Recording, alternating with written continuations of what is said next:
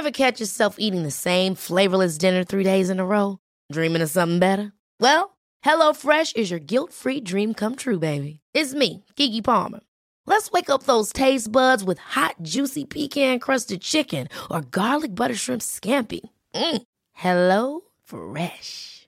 Stop dreaming of all the delicious possibilities and dig in at HelloFresh.com. Let's get this dinner party started. Hey, it's Ryan Reynolds, and I'm here with Keith, co star of my upcoming film, If, only in theaters, May 17th. Do you want to tell people the big news? All right, I'll do. Sign up now and you'll get unlimited for $15 a month and six months of Paramount Plus Essential Plan on us. Mintmobile.com slash switch. Upfront payment of $45 equivalent to $15 per month. Unlimited over 40 gigabytes per month. Face lower speeds. Videos at 480p. Active Mint customers by 531.24 get six months of Paramount Plus Essential Plan. Auto renews after six months. Offer ends May 31st, 2024. Separate Paramount Plus registration required. Terms and conditions apply if rated PG.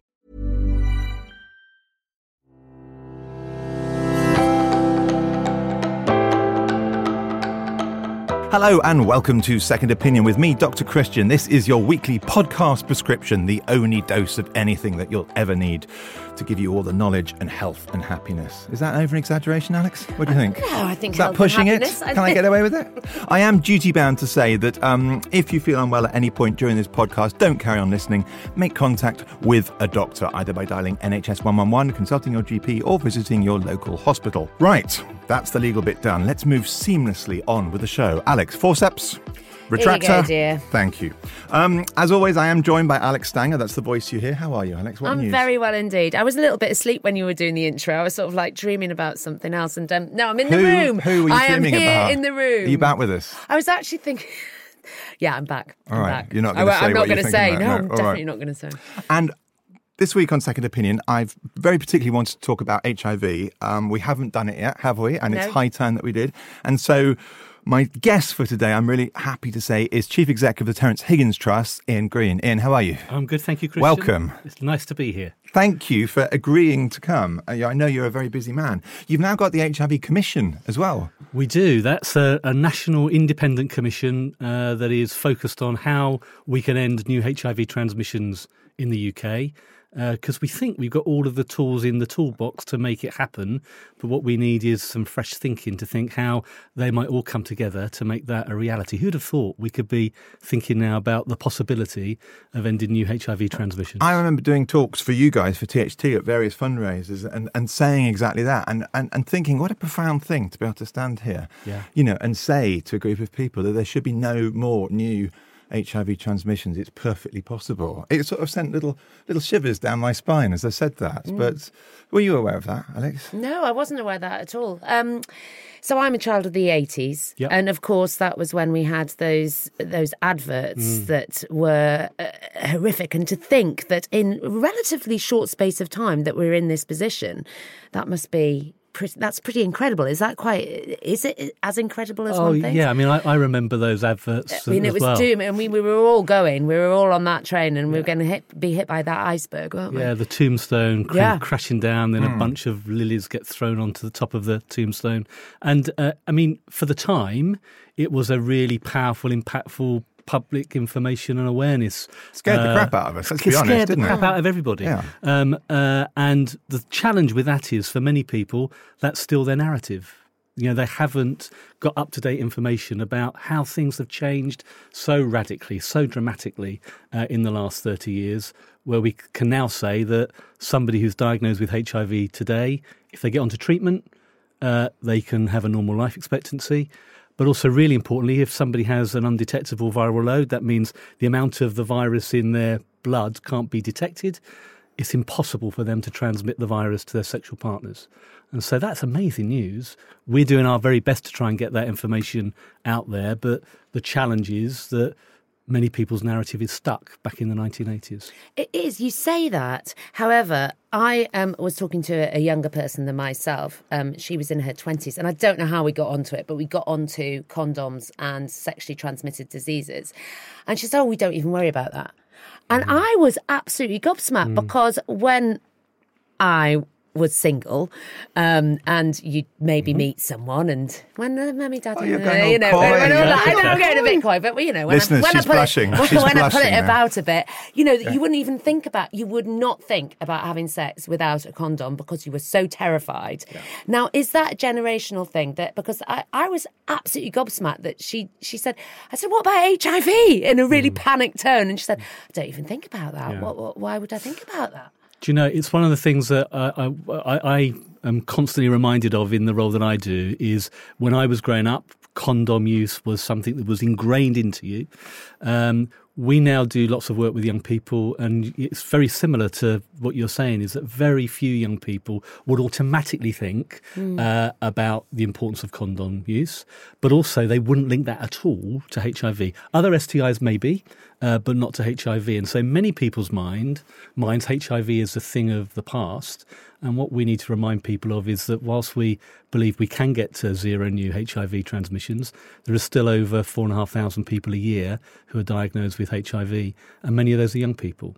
So, you know, it hasn't gone away. Um, And that's so important that we've got opportunities like this to make people aware uh, of what the current situation is with HIV, but also um, how things have changed. And actually, we can be hopeful and optimistic. And Ian, you are, I mean, you yourself are HIV positive, and you've talked about this before, haven't you? Yeah. When were you diagnosed? I was diagnosed in 1996. I've been living with HIV for 23 years now. Um, when I was diagnosed, I thought I'm. It was like having a rug pulled from under uh, my feet, um, and I thought at that point in time perhaps I might have eight years le- left to live. Um, antiretroviral therapy, the drugs that you take to treat HIV, um, weren't were just becoming available, um, but the side effects for them were pretty awful at that point in time. And so I was planning for death at that point in time, and I'd seen many of my my friends uh, die uh, and die quite horribly, um, and so that it was quite a, a real impact uh, on anyone's life to have that positive diagnosis, and still is today. Were you, know, diagnosed early today. or late? Do you know? Uh, I was diagnosed really early. I had a seroconversion illness. That's when you get HIV, you, your the immune system reacts, uh, and so I felt really rough for a couple of weeks.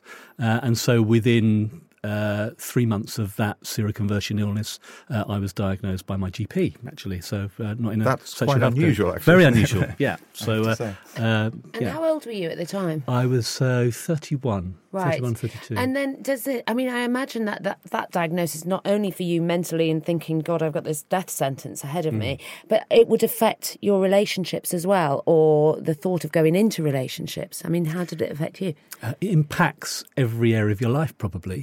Um, certainly did for me then. Uh, the first thing I had to think through is who was I going to tell? Uh, I have very good, close uh, network of friends, uh, and they were incredibly supportive. My GP was actually a friend, and so uh, he told me the, the, the, that I had the HIV positive diagnosis, diagnosis, and was incredibly uh, supportive and caring. Um, the hardest thing was telling my parents. That was just a shocker, um, and just to see uh, how they were really just concerned about me. I was worried that they were going to react in a really negative way. They were incredible, but to see the pain on their face as I, I told them about uh, the fact I was living with HIV. And then it was about do I tell work? Do I tell, you know, when I'm getting into new relationships, at what stage do you have that conversation with somebody you want to have sex with uh, about the fact that you're HIV positive? I mean, it's so complicated and it meshes into all sorts of different areas of your life. And so the impact was huge. Uh, things have got much easier since then, uh, and I'm, very open about my status, but um, I can understand how people still are reluctant to share their status. And I faced stigma and discrimination, often in a medical setting, I've got to say. Um, yeah, um, and uh, it's, uh, it's still something that's very real and very relevant. It's one of the reasons I went into sexual health and HIV as a doctor was this will sound slightly crass, but bear with me. Is, is first of all, it was a new and exciting disease. I'm, I'm aware of how crass that sounds, but you know, it, it's very, it's not eczema or asthma and things like this. This was a new thing that you could follow the research. I could relate to the patients. Uh, they were from my same demographic usually, and I could converse with them and you know hopefully you know do some good for them and put them at ease not make them feel alienated which so many of my colleagues did and i remember being on a ward round actually um, as a medical student, and it was at, it was at UCL, and there's a whole floor there for inpatients with AIDS, as it was called at that time. And I remember none of us going anywhere near the patients. And it, it's a thing of profound shame for me now, actually, that we would all stand gowned, masked, end of the bed, as far away as possible, and talk to this poor chap in the bed. And it, Yeah. it makes me shudder with, with, with utter shame now. But I, we didn't know, you know, we didn't know. And I wanted to talk about sort of milestones in, in, in changing that. And, and for me, there were two really, really important things. There was Diana, mm. you know, and however staged and produced it may have been, or whatever her motives might have been, nevertheless, she sat on the bed, she shook hands with, she hugged people with AIDS. And that really sort of well, shamed all us doctors who wouldn't go near for a start and really started to change things, didn't it? She had a profound impact. I mean, the London Lighthouse, which was then part of Terence Higgins Trust, she uh, used to go in and visit privately. Um, she, they used to, the staff used to get a telephone call um, from the palace to say she'd like to pop in. Normally, sort of late in the evening, she would, her car would be parked round the side. She'd be brought in a sort of a, a, a back door, um, and she'd just spend hours chatting to um, uh, people in the uh, inpatient area of the, the London Lighthouse. Uh, and for many of them, uh, that was um, something that was easing their final few days and months of their life. Um, some of them were ostracized from their family. Um, many of them were really scared and worried. And to have somebody like Princess Diana to show that she cared, not only publicly but also privately, um, that had a massive impact. Um, and the, the shaking of the hand, the hugging, um, the, the speaking out, the advocacy was so important. And she did a huge amount. And, uh, you know, I know that she would have carried on that work had she not died so tragically. But I think it's interesting. So that her son, actually, Harry, has a similar impact. I think so. Harry, on on on on YouTube or on where was it? On it? YouTube, yeah. On, on YouTube, you know, did a, an HIV test live on Oh, camera. f- Now for that- Facebook. It was on Facebook. on Facebook. Yeah. yeah. I mean, that's no member of royalty has ever done anything like that ever. I don't think, have they? And that was again sort of one doesn't want to say following his mother's shoes because it's such a boring old cliche, but it was a again as profound a, a, a thing to do. I think a gesture. Uh, to change opinion and to try and encourage openness and discussion and testing that, that I've ever seen. It I did just wish more- it had been me doing it with him. Well, it did, yeah, I mean, and it did more to normalise HIV testing uh, than anything else. I mean, when when he took that test, um, we we knew that was going to happen a few days in advance, um, and we saw a five hundred percent increase in people ordering self testing kits on our website over that the sort of the two and three day period after he took the test. And you know, one of the things that is so important about ending new HIV transmissions uh, is to normalise HIV testing and encourage more people to get tested. It's so easy to get tested now. You can get tested, you know, in in a sexual health health clinic through your GP. Um, you can do your own test at home, um, and you have the results immediately, or you can send the blood back to a lab. So there's so many different ways you can be tested in a community setting, uh, at sports clubs, and community centres, in church settings. HIV testing is accessible anywhere, but we need to make sure that people uh, feel that they're confident and comfortable to get tested. Um, and one of the things that is holding people back is the stigma that's still associated with HIV. I was going to ask: Is there? Do you still think there is a stigma associated with it? Because we all thought it was from you being. I don't know. Oh, it's the usual, the shame, the shame of having sex, I suppose, or Yeah. the shame of. Well, my favourite Is- subject, yeah, shame, isn't it? shame, yeah. So, i- i- is there still a stigma? Do you think attached to HIV? I think it's probably one of the most stigmatized health conditions that there has ever been. Um, and there's still a huge amount of stigma uh, associated with people living with HIV. We did um, uh, a piece of research a couple of years ago now uh, around um, growing old with HIV. Um, and so the, who'd have thought actually people would be growing old with HIV, which is fantastic news. Uh, but now people are beginning to have to chart the sort of the whole issue of getting into residential care when they're getting older. Um, and uh, people living with HIV have some particular challenges there. And we heard a story of a uh, of a, a care home not far from uh, West London, uh, where um, a, a woman living with HIV was discouraged from leaving her room. If she uh, did leave her room, she was encouraged to sit just in one seat. And when she used the television remote control, they came and wiped it with an Oh, antiseptic no. wipe. And that was just in 2017. Um, I- I had a carpal tunnel operation uh, on my wrist a couple of years ago, um, and always talked to the nurse about my HIV status. Um, and I had to have some blood taken. I looked at the form as I was wandering off to phlebotomy, and suddenly I noticed on it she'd stamped high risk on my, um, uh, my the form, um, and I was so shocked I didn't even challenge it at that point in time, and uh, I should have done.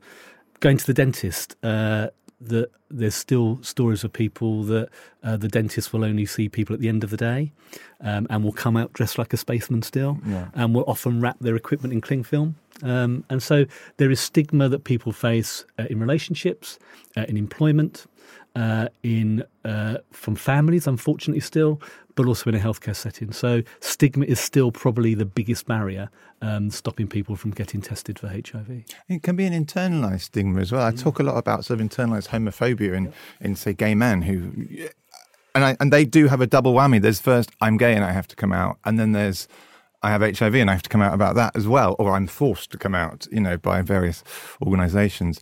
I think it's very important to remember that HIV can affect anyone, you know, all demographics. And I, as a doctor, have diagnosed it so many times in heterosexual men and women, and diagnosed it late. They've, you know, really shockingly actually, they've seen a lot of people, including specialists, and no one's really known what's wrong with them. And they've come into my surgery you know, and within 10 seconds, you know exactly what's wrong with them. Only just because it's my, it's always in the back of my mind. And I think it's not in the back.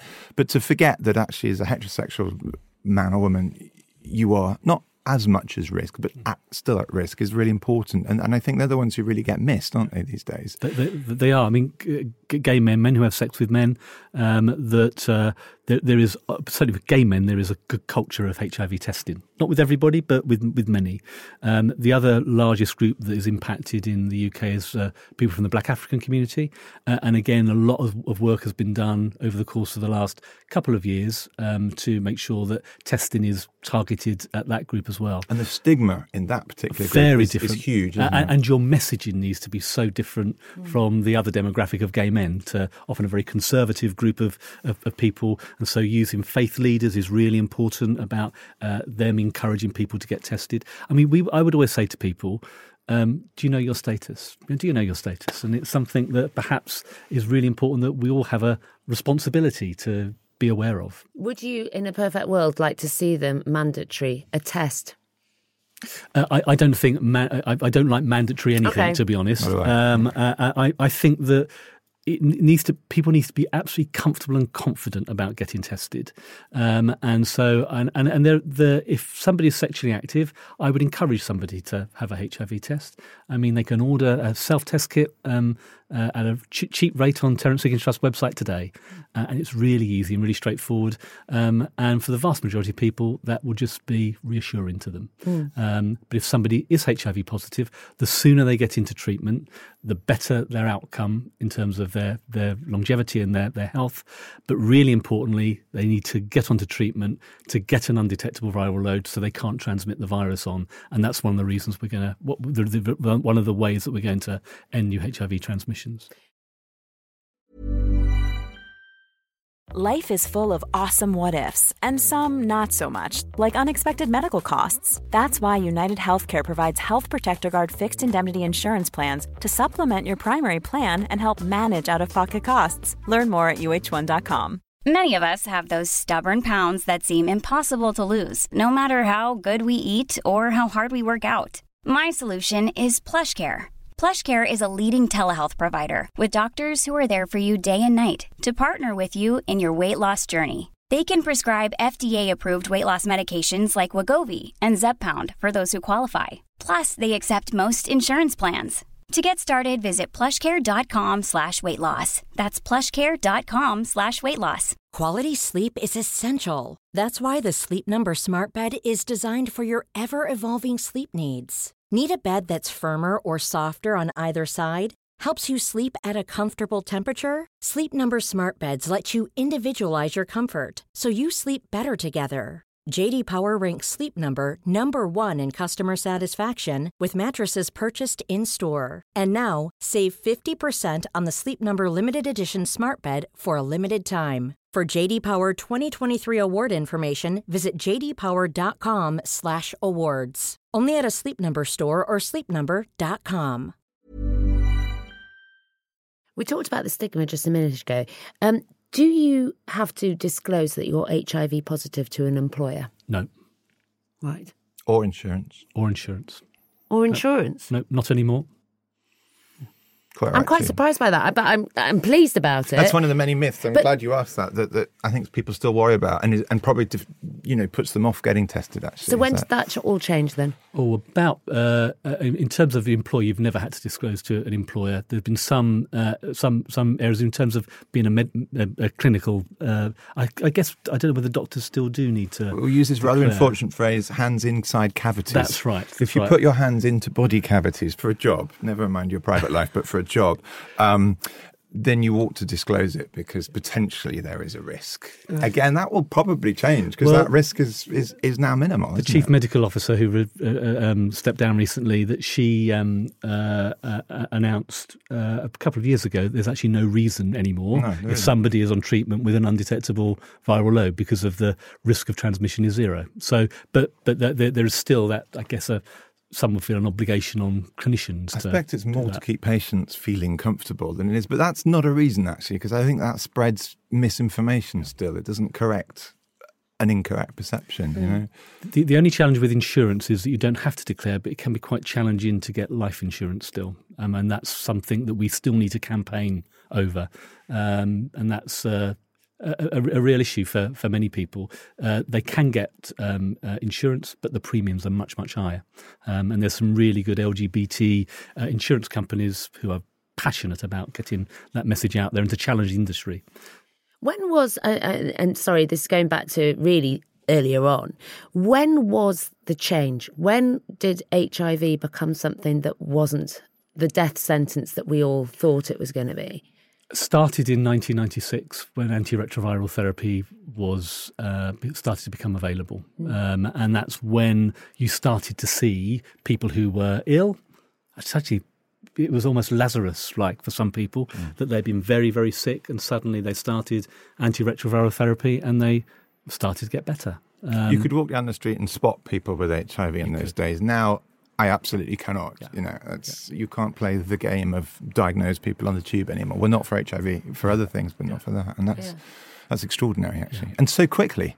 In terms of research, so Yes, it does seem like a very quick thing. Like when we talk about so many different things on this podcast, Mm. this it feels like this is one that was. I don't want to say cracked, but it was. It was one that seems to have It was so developed very quickly. I think. You know, Yeah, we got so- Liz Taylor and Michael Jackson holding So- great fundraisers, and That's the thing. Was it um, uh, that that and it went back to Princess Diana? I was thinking having a face like that, who was empathetic and and um, and high, so high profile.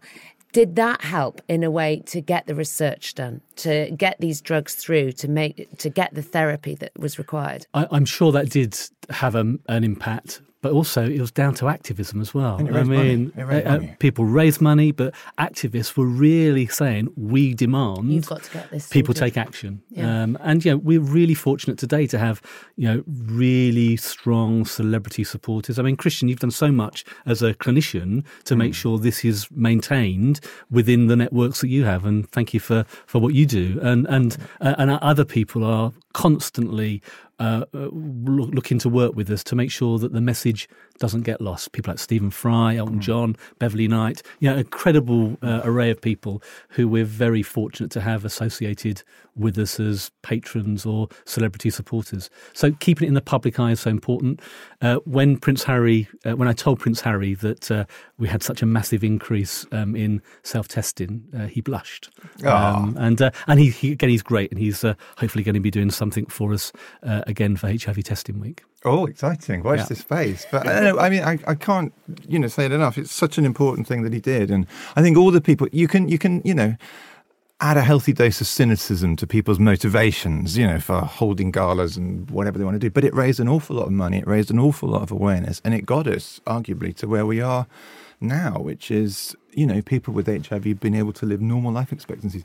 There are a lot of, I think, really moving stories about, particularly in the research. Uh, When I was working, I was working out in Kenya and Uganda, and that was the time when they were looking into a group of, it was Ugandan sex workers who were absolutely the highest risk possible for getting HIV, and yet they weren't. And we couldn't work out why this was. They, they were never turning positive.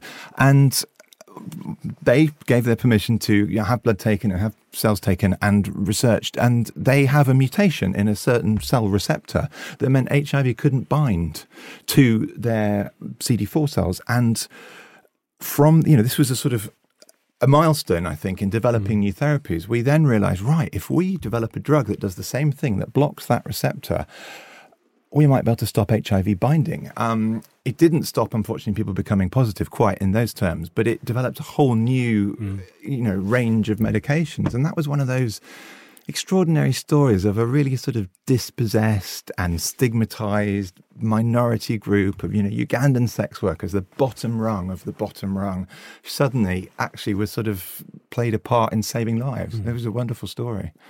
Um, Can I ask? And this might put a downer on it, but are people still dying from AIDS? That's really base. I'm sorry, but it's one no, of my it's my. Uh, are people still dying in this country from AIDS? So, so there'll be about just over 200 deaths each year attributable to HIV directly.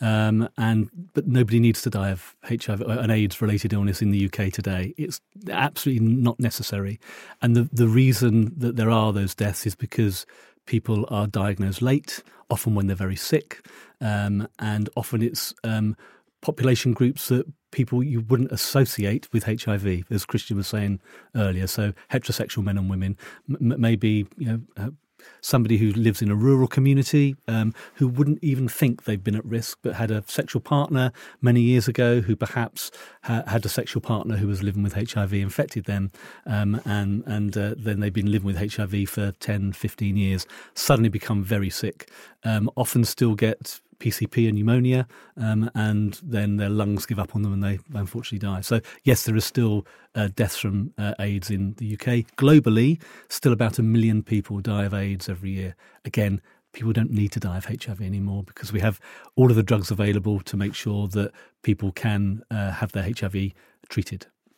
It's not a crass question at all. It's a very important question yeah. because it is. There are still people dying, and those people don't need to be dying. Mm.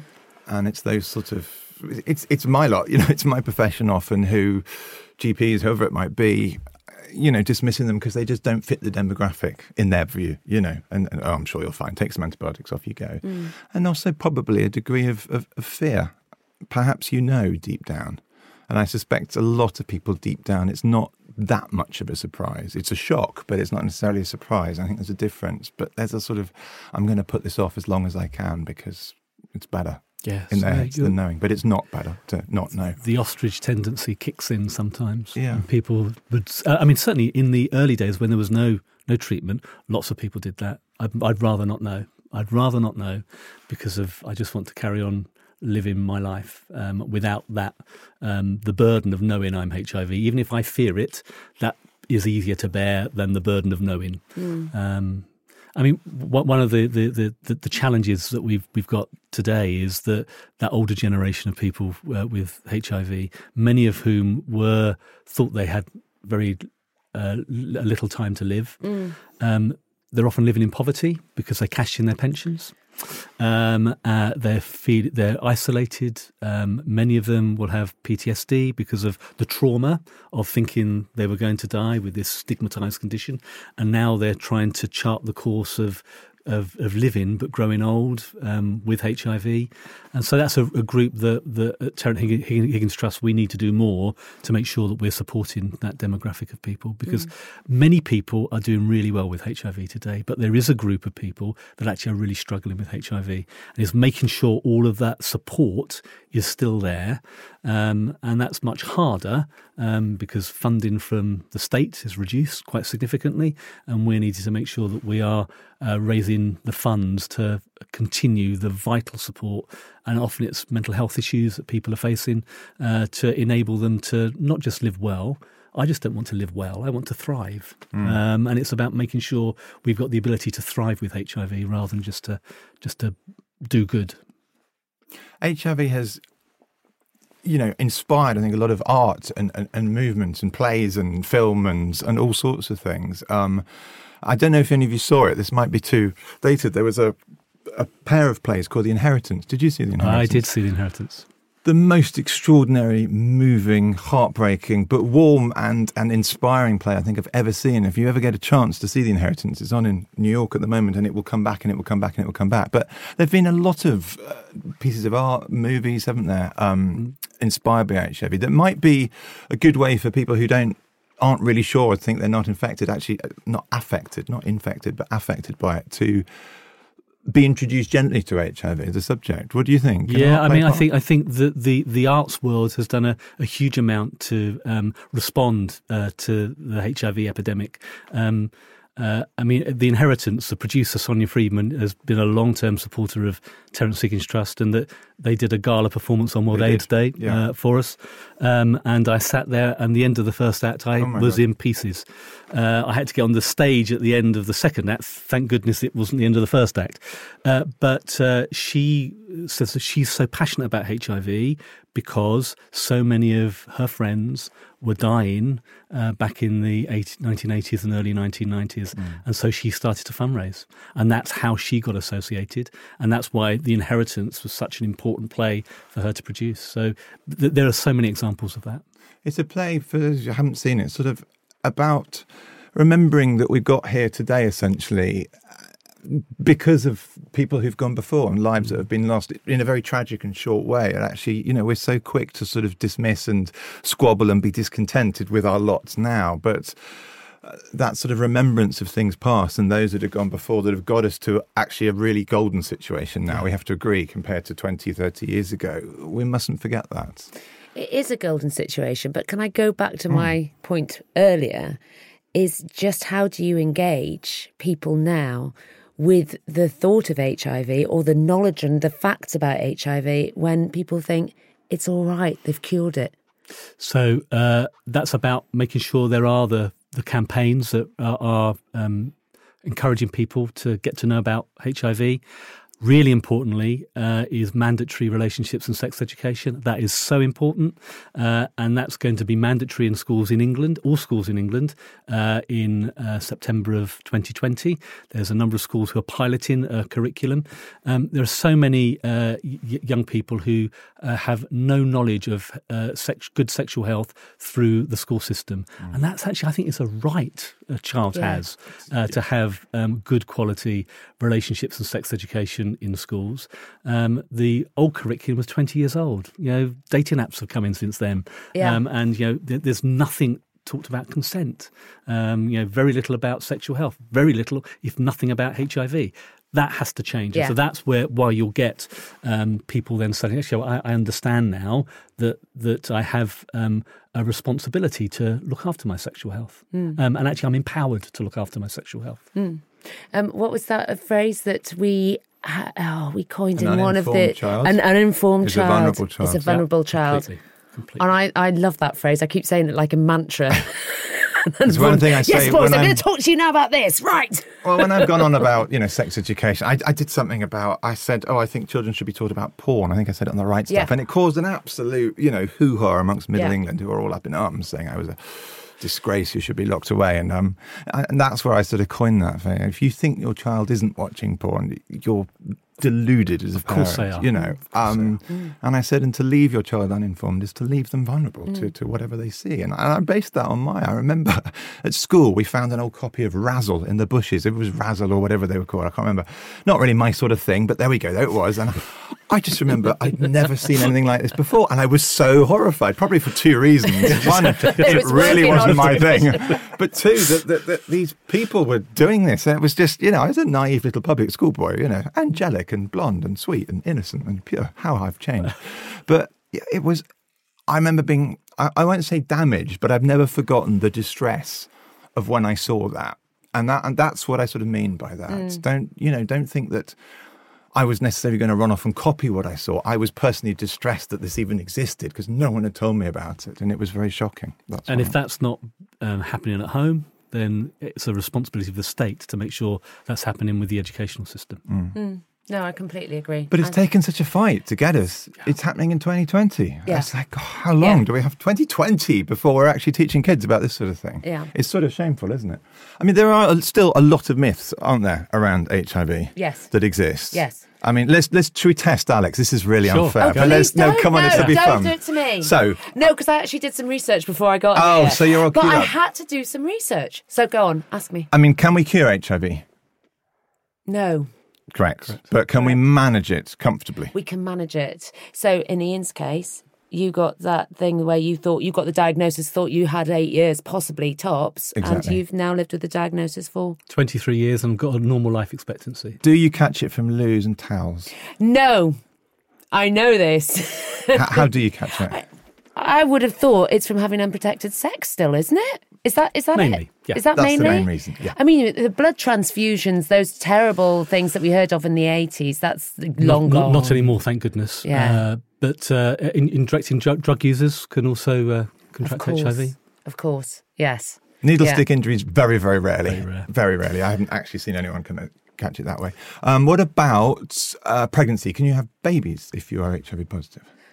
I know this only because I researched it, but it was one of the things that I asked on Google. I asked Dr. Google um, because I didn't realise, but you can, can't you? And how is that possible?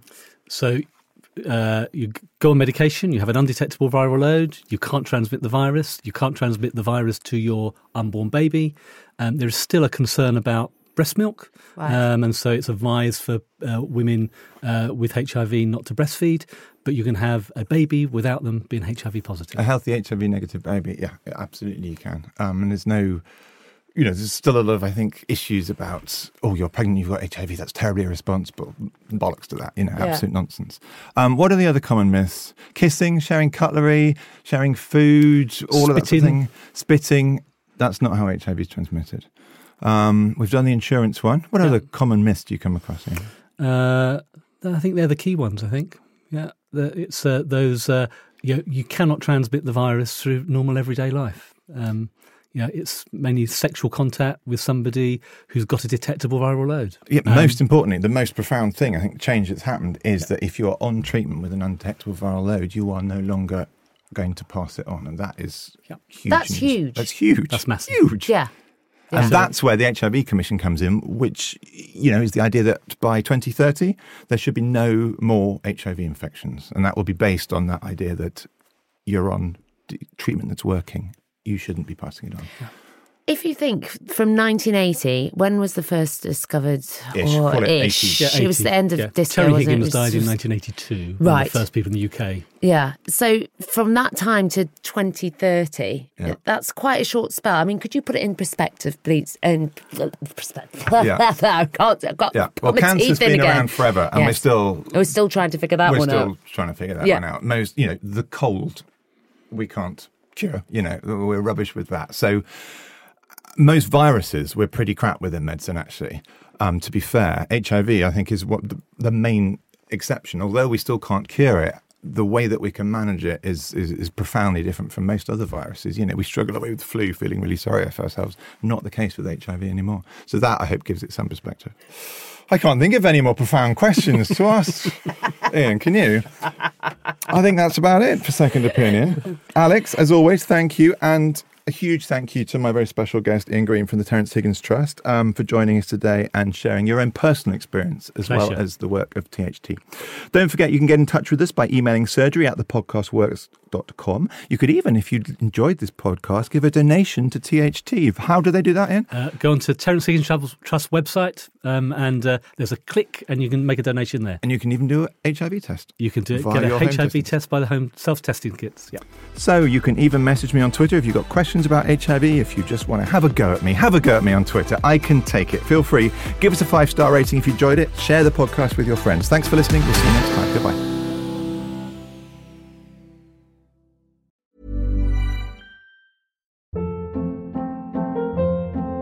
Hold up. What was that? Boring. No flavor. That was as bad as those leftovers you ate all week. Keke Palmer here, and it's time to say hello to something fresh and guilt-free. Hello Fresh. Jazz up dinner with pecan-crusted chicken or garlic butter shrimp scampi. Now that's music to my mouth. Hello Fresh. Let's get this dinner party started. Discover all the delicious possibilities at hellofresh.com.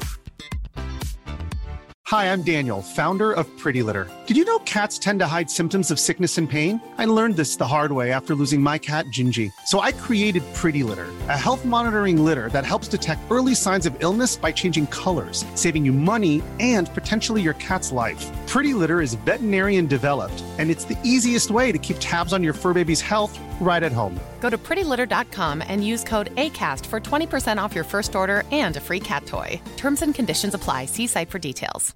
Imagine the softest sheets you've ever felt. Now imagine them getting even softer over time. That's what you'll feel with Boll and Branch's organic cotton sheets. In a recent customer survey, 96% replied that Boll and Branch sheets get softer with every wash. Start getting your best night's sleep in these sheets that get softer and softer for years to come. Try their sheets with a 30-night guarantee. Plus, get 15% off your first order at bollandbranch.com. Code BUTTERY. Exclusions apply. See site for details.